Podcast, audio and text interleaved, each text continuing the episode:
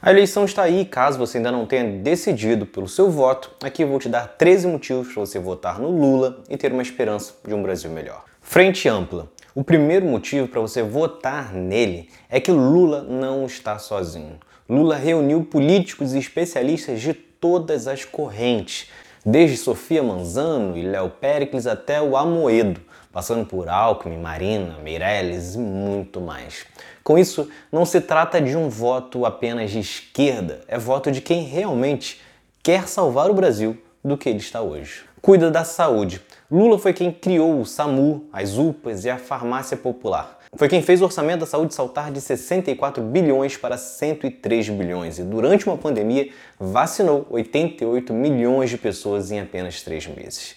Entende que precisa fortalecer ainda mais o SUS nos próximos anos e não cortar verba investe na educação. Entre 2002 e 2015, nos governos do PT, o orçamento da educação saltou de 49 bilhões para 151 bilhões. O número de estudantes nas universidades saltou de 3,5 milhões para 8 milhões. Fortaleceu o FIES, criou o ProUni, fez mais de 400 escolas técnicas e vai sentar com governadores e prefeitos para elaborar um plano para corrigir o atraso de conhecimento dos estudantes por conta da pandemia, algo que ainda não foi feito até agora. Diálogo. Esta é a principal qualidade de Lula. Ele é um político que dialoga com todos os setores e todos os políticos.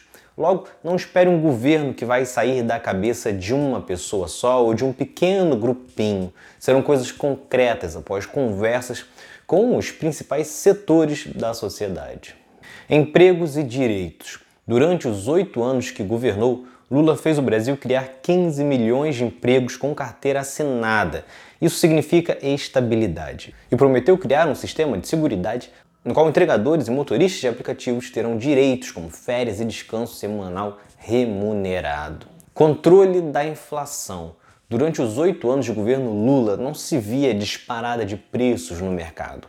A inflação ficou sempre abaixo do teto de 6% e isso não mudou nem com a crise econômica na Europa e nos Estados Unidos em 2008. Reajuste salarial. Durante os oito anos de governo Lula, os aposentados, os trabalhadores recebiam reajustes sempre acima da inflação. Isso significou um aumento de 70% neste período para quem ganhava um salário mínimo, que representou um maior poder de consumo. Lula promete fazer isso de novo. Investimentos. Lula defende mais investimentos em construções de moradias, rodovias e ferrovias. Foi com ele que surgiu o PAC, que gerava mais empregos, circulava a economia e fazia obras que atendiam a população.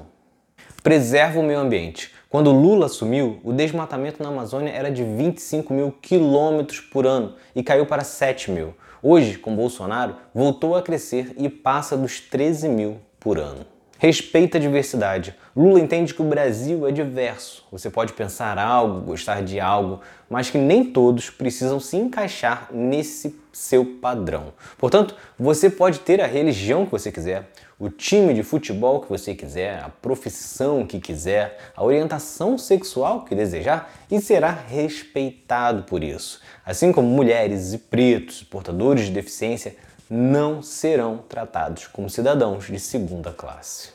Valoriza a cultura. Todo e qualquer país valoriza a sua cultura. E no Brasil não pode ser diferente. Diferentemente do que Bolsonaro acredita, Lula sabe que a cultura é importante para o país, pois gera emprego, educa e oferece lazer. Investiga a corrupção. Bolsonaro adora falar que é contra a corrupção, mas ele é a favor de jogar tudo para debaixo do tapete. Durante o governo dele, investigações foram encerradas, órgãos de investigação foram aparelhados e a Polícia Federal teve constantes trocas de chefias. Já com Lula, foi criado o portal da transparência, a lei de acesso à informação e ocorreu o fortalecimento do Ministério Público e da Polícia Federal para que pudesse investigar e, se encontrasse irregularidades, condenar essas pessoas.